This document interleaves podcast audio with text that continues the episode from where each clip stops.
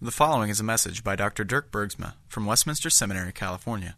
For more information about this message or about Westminster Seminary, please visit us online at wscal.edu or call us at 888 480 8474. That's online at wscal.edu or call us at 888 480 8474. Please, please bow with me in prayer. We thank you, Father, for our Lord who was ascended to heaven and is seated at your right hand of glory. And now we praise you for the gospel which you've present, given to us and for the faith which you've borne within our hearts. And we pray now that the words which we speak and the thoughts upon which we reflect and the songs we the song we sang may be acceptable in your sight, O Lord, for you are our strength and our Redeemer. Amen. Be seated, please.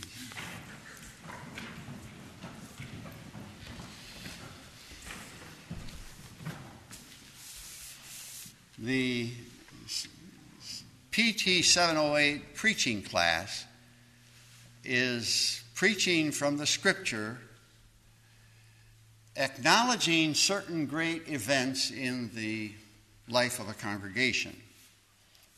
Special events like Good Friday, Easter, Christmas, funerals, weddings, and that sort of thing. And since it's been so close to Easter and the um, reappearance of our Lord Jesus with the resurrection, I have chosen to uh, look to a passage of the scripture which is contemporaneous with those events in the life of Christ. It's from John chapter 20, verses 19 through 31. Jesus' appearance to the disciples after the resurrection. Uh, the concentration of our thoughts will be on Thomas's response to the resurrection, or Thomas's testimony to Jesus' resurrection.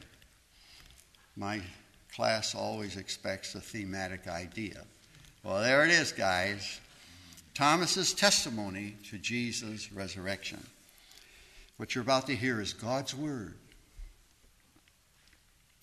On the evening of that first day of the week, when the disciples were together with the doors locked for fear of the Jews, Jesus came and stood among them and said, Peace be with you. After he said this, he showed them his hands and side. The disciples were overjoyed when they saw the Lord. Again, Jesus said, Peace be with you. As the Father has sent me, I am sending you. And with that, he breathed on them and said, Receive the Holy Spirit. If you forgive anyone his sins, they are forgiven. If you do not forgive them, they are not forgiven. Now, Thomas, called Didymus, one of the twelve, was not with the disciples when Jesus came. When the other disciples told him that they had seen the Lord, he declared, Unless I see the nail marks in his hands, and put my finger where the nails were, and put my hand into his side, I will not believe it. A week later, his disciples were in the house again, and Thomas was with them. Though the doors were locked, Jesus came and stood among them and said, Peace be with you. Then he said to Thomas, Put your finger here, see my hands. Reach out your hand and put it into my side.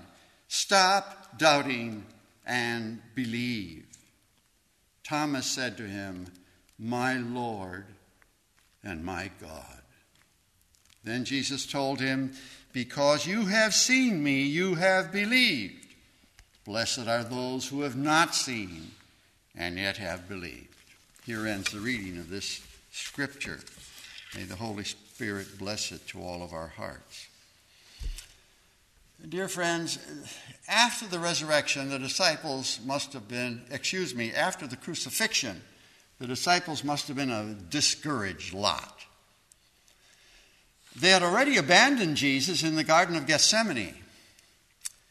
And now they were wondering what the future would hold. And the Bible tells us that they were in an upper room, locked in an attic, scared for fear of the Jews. Of course, they were Jesus' closest companions. And what happened to Jesus might very well happen to them. I like to uh, speculate on, as to what they were discussing in that attic room. I think they were strategizing of ways to get out of town unscathed. Whether they should sneak out one at, one at a time, or in small groups, or all together to give some moral support. But whatever, Jesus appeared to them. That must have been an unexpected shock. And he says, Peace be with you. And the fact that Jesus repeated that statement suggests that they had to be calmed down. And yet, it was a statement so similar to the way Jesus always spoke. Remember, he said, Peace be still, and a storm ceased. And now they hear him say, Peace be with you. And then the Bible says they were overjoyed because they had seen the Lord. But Thomas was not with them. And that shouldn't be a surprise to us. I know Thomas is called Doubting Thomas, but I like to call Thomas an unbelieving realist. You know what a realist is. A realist is someone who believes only what he sees and what he can touch. Only visible and tangible proof will convince a realist. it's kind of a person Thomas was. You know what's real from the point of view of a realist? Real estate. Have you ever wondered why they call it real estate? Well, because you can hold title deed to it and it's registered in the county courthouse. Money. We know its power. Anything tangible, visible. Carl Sagan, you know, was a realist. he said, his famous statement, the universe is everything that is, everything that was, and everything that will be. He would believe only what he could see and test and verify and measure. He had to say measure, you see, because he can't see gravity, he can't see radio waves, but he can measure them. And to Sagan and to most realists, you speak of God, you say, oh, where is he? faith, hope, love, that which is most real to the believing heart, least real to a realist. Well, that's the kind of a person Tom, Thomas was. And that's why I, for one, am not surprised to read that Thomas was not with them when Jesus came. Of course not. It's all over. Our hopes are dashed. We had spent three good years following Jesus around, hoping that he would establish a, a Davidic like kingdom. But it's all over, guys. And Thomas was not with them. so here we have in these words of uh, Jesus' appearance the second time, a week later, in the same upper room when Thomas was with him. So I'd like to, you to hear Thomas's testimony to the resurrection of Jesus. First of all, his doubting personality. and secondly, his sincere confession. Thomas's portrait, what we know of Thomas is restricted to one gospel. But fortunately, John gives us a glimpse into the personality, into the character of Thomas on three occasions. I'll briefly mention the first two, and of course, our greatest interest is in the one we have in our scripture before us. The first, first one is in John chapter 11. it's the story of Lazarus, Jesus' friend. Jesus apparently wasn't in Bethany at the time when Lazarus became ill. So a messenger was sent to him, to Jesus, and was told that his friend Lazarus was sick. Jesus, we read, remained two days in that place, wherever it was, and then casually announces to the disciples that he's going back to Bethany to visit his friend Lazarus. Well, that disturbed the disciples terribly because the last time they were there in Bethany, they were run out of town. They were stoned virtually to the threat of their lives. And the disciples say, Lord, let's not go back to Bethany. The Jews seek to stone you. But after a little dialogue, Jesus says, Well, our friend Lazarus is asleep. Good, say the disciples. He'll be okay. Sleep has recuperative powers. We don't have to go there. Jesus finally says, Our friend Lazarus is dead, and we're going back to Bethany that the glory of the Lord may be revealed. And it's at that point that Thomas breaks into the discussion and he says, Let us go and die with him. The realist had assessed the situation. There's no hope. Jesus insists on going back. We're through, guys. But he's got the courage to stay with Jesus to the end. So there's commitment there, but no faith, no trust, no belief that Jesus is equal to the situation. The old realist is, is evident in Thomas's response. The second portrait we have in John chapter 14, that marvelous passage that begins, Let not your heart be troubled. You believe in God, believe also in me. In my Father's house are many rooms. I'm going to prepare a place for you and come again and receive you unto myself. Well, that's the first four verses. And verse 5 is Thomas again, breaking into the conversation. And he says, Lord, we don't know where you're going.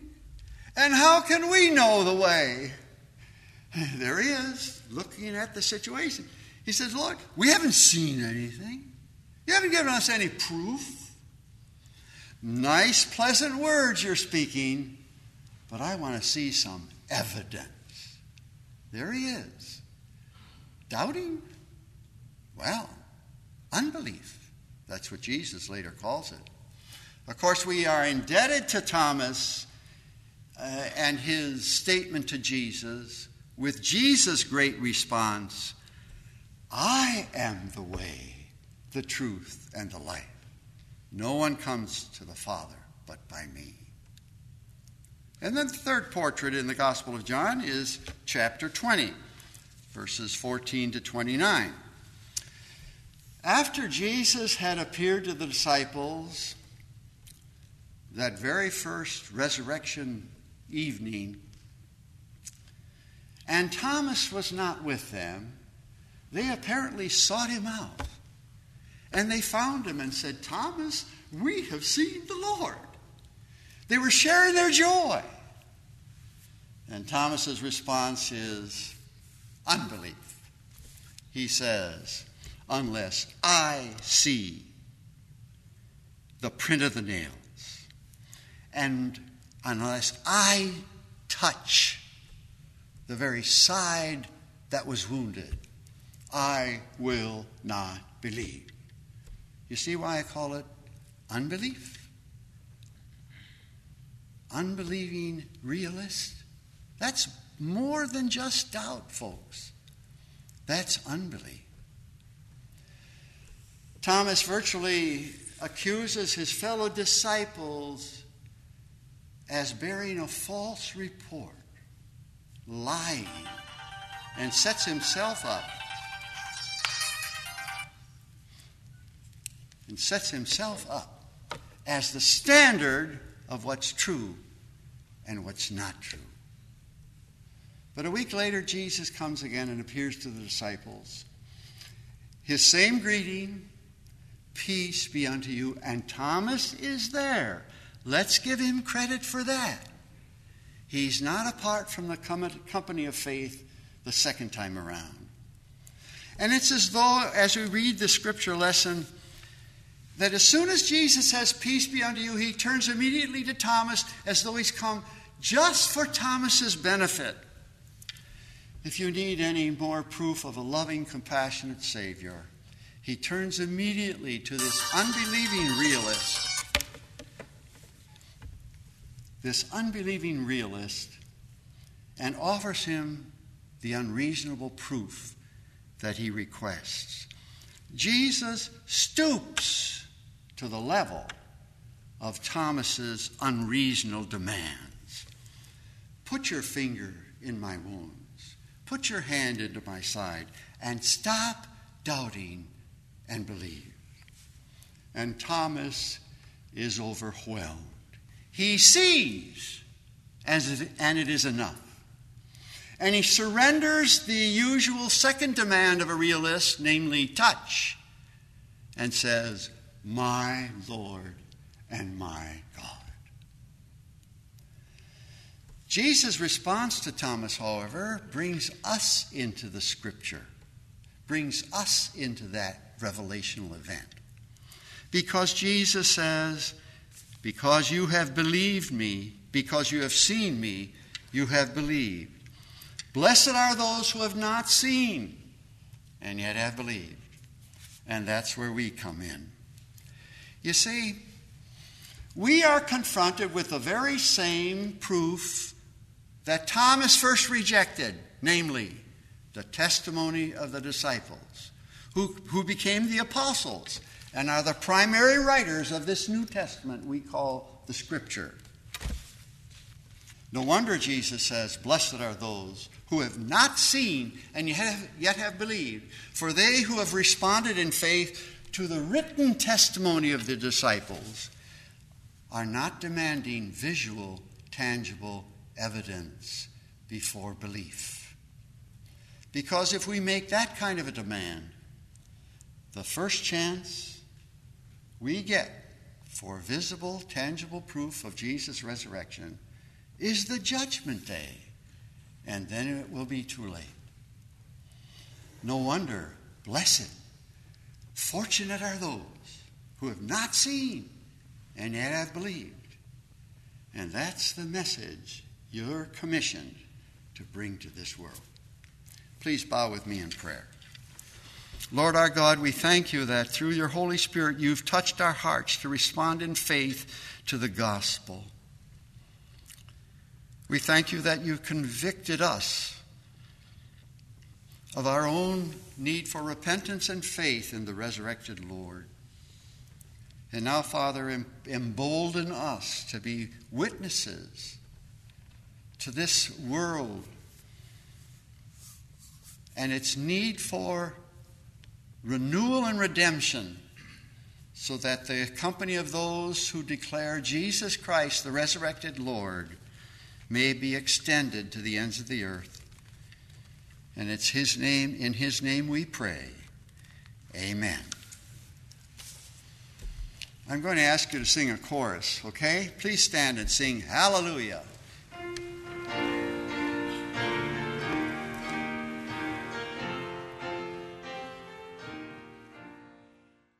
Copyright 2008 Westminster Seminary, California.